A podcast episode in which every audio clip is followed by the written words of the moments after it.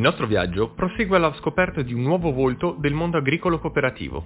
Siamo in Emilia e questa puntata sarà dedicata al vino. Sapevate che le cooperative vitivinicole rappresentano ad oggi il 56-57% del mercato italiano di questo comparto? Siamo allora curiosi di saperne di più e questa volta lascio che sia il nostro ospite a presentarsi. Allora, eh, buongiorno a tutti, io sono Carlo Piccinini, il vicepresidente della cantina di Carpe Sorbara, una vecchia cooperativa vitivinicola della provincia di Modena, fondata nel 1903 e noi ci occupiamo di vino, come essendo una cantina sociale abbastanza ovvio, e essendo nella pianura emiliana il nostro vino per vocazione è il Lambrusco. Parliamo quindi di una cooperativa con una lunga storia alle spalle, ma da dove inizia il viaggio delle cooperative agricole in generale in Emilia? Allora, le cooperative nascono nel settore vitivinicolo delle cantine sociali in Emilia-Romagna dal primi del Novecento al 920-930, quando poi il fascismo bloccò questo fenomeno socio-economico. In realtà la, la, la, cantina sociale nasce come mezzo di difesa dei produttori, perché produrre uva, l'uva è un eh, prodotto facilmente deperibile e quindi i contadini eh, sapevano che avevano pochi giorni per vendere loro l'uva quando era matura. Quindi il compratore veniva e se il contadino non accettava il pezzo sapeva che dai oggi, dai domani, alla fine se non voleva perdere tutto il suo lavoro era costretto a cedere al prezzo che diceva il compratore. Invece iniziarono i nostri nonni, i nostri bisnonni a, a investire insieme correndo veramente dei rischi molto molto grandi e eh, crearono queste strutture cooperative, queste cantine dove l'uva poteva venire trasformata in vino e il vino è un prodotto che si riesce a stoccare e conservare molto meglio. Un aspetto secondo me fantastico è segnalare che molte di queste cantine vengono fondate, costruite di fianco alla ferrovia, perché già i nostri nonni volevano esportare e il treno, la strada ferrata era il sistema migliore per farlo. Secondo lei, quindi, qual è il senso di fare una cooperativa oggi?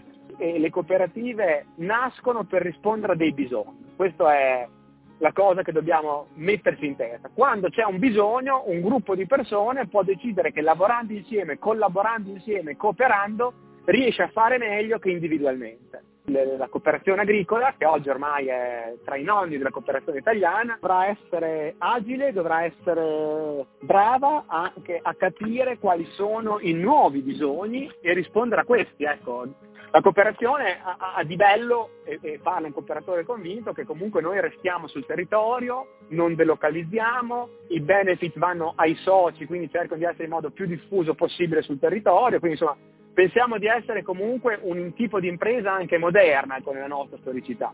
Diceva quindi cooperatore convinto. C'è una storia di questi anni di esperienza che ha voglia di condividere? e alcuni anni fa insomma, ci siamo lanciati in un progetto nuovo con, cogliendo anche degli stimoli che ci venivano dal mondo esterno dicendo ragazzi perché non osate di più perché non provate a fare un prodotto veramente tradizionale mettendo il meglio che solo voi con le grosse con le quantità che avete col numero di soci che avete potete selezionare allora abbiamo fatto un lambrusco di Sorbara che è Sorbara è uno dei nostri territori di eccellenza e quando ci siamo trovati a pensare a un nome per questo super lambrusco che stavamo producendo abbiamo pensato di rendere omaggio a uno dei fondatori di una delle cooperative che via via fondendosi hanno dato vita alla realtà che noi siamo oggi. A Nonantola c'era questo personaggio strano che si chiamava Gino Friedman, quindi con un nome ebraico, che pur essendo un ricco possidente aveva visto nella cooperazione eh, un modo per far avanzare anche socialmente un territorio che all'epoca era tra i più poveri d'Italia. In altri paesi probabilmente avrebbero fatto un film su di lui, del gran che aveva fatto cose avventurose. Poi però la nostra storia è sparito nel dimenticatoio. E perché?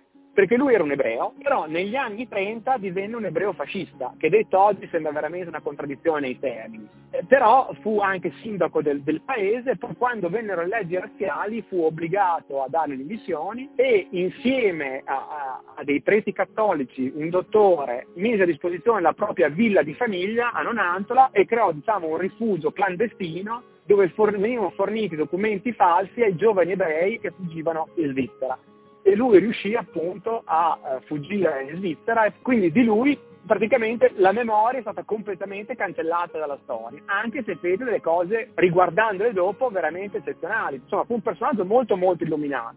E quindi chiamammo questo nostro Super Lambrusco omaggio a Gino Friedman e con questo vino siamo usciti sul mercato molto particolare, molto estremo, molto, molto, molto tradizionale, insomma come un Lambrusco di Sorbara come lo beviamo solo noi, cioè nel senso una città veramente molto spiccata e invece rapidamente abbiamo ottenuto dei grandi riconoscimenti internazionali, nazionali. Un successo quindi, ma immagino che non siano mancati anche i momenti difficili. Le va di condividerne uno in particolare? Sì, cioè delle volte ti trovi in certi momenti a prendere delle decisioni tra virgolette importanti, perché quando sei amministratore di una cooperativa amministri una cosa che nel mio caso altri ti hanno lasciato e tu dovresti cercare di lasciarla ancora più bella, ancora più, più forte di come l'hai trovata. E noi purtroppo la nostra realtà è stata colpita nel 2012 da un fortissimo terremoto, oppure sempre questo fortunato stabilimento due anni dopo è stato travolto dalla dalla, dal fiume Secchia che aveva rotto gli argini, aveva allagato tutta la pianura nord di Modena e sono stati giorni sicuramente non, non eh, dire non belli faccio fatica perché secondo me appunto secondo un po' quello che non ti ammazza ti ingrassa sono tutte cose che ci hanno fatto crescere però non è stato, non è stato facile cioè, in quei giorni, in quei momenti c'erano sì i soci cooperatori, gli amministratori, ma c'erano anche i dipendenti, eravamo tutti una grande famiglia in cui che stavano tutti lavorando per un obiettivo diciamo, comune. Ecco. Parliamo di vino. Si ricorda la prima volta che, che ha assaggiato un bicchiere di Lambrusco? Allora, questa è una domanda a trabocchetto, nel senso perché i primi ricordi che ho è quando a livello casalingo con mio nonno in febbraio-marzo imbottigliavamo il vino, perché Lambrusco è un vino appunto con le bollicine, deve rifermentare, allora vi è la tradizione di andare proprio nelle cantine a comprare la damigiana, poi te lo porti a casa, te lo imbottigli tu e a giugno, dopo due o tre mesi, diciamo, se se è sviluppata la seconda fermentazione ed è pronto da bere. Poi mi ricordo che ero un bimbo e aiutavo il nonno a imbottigliare. Allora, sai, dovevi diciamo, tirare con la gomma per far partire il vino. E io quello che mi ricordo è che la prima volta forse ho bevuto un po' troppo, diciamo così, come per quello che il mio fisico di, di bambino di 6-7 anni poteva sopportare. Per noi il vino è sempre stato un alimento, tra virgolette sul tavolo c'è sempre stato, se volevo bere un bicchiere di vino nessuno mi diceva di no, anche se avevo 13-14 anni. Mi sembra di capire ci sia un forte legame anche con la casa allora. Qual è secondo lei il bello del vino nella cultura italiana?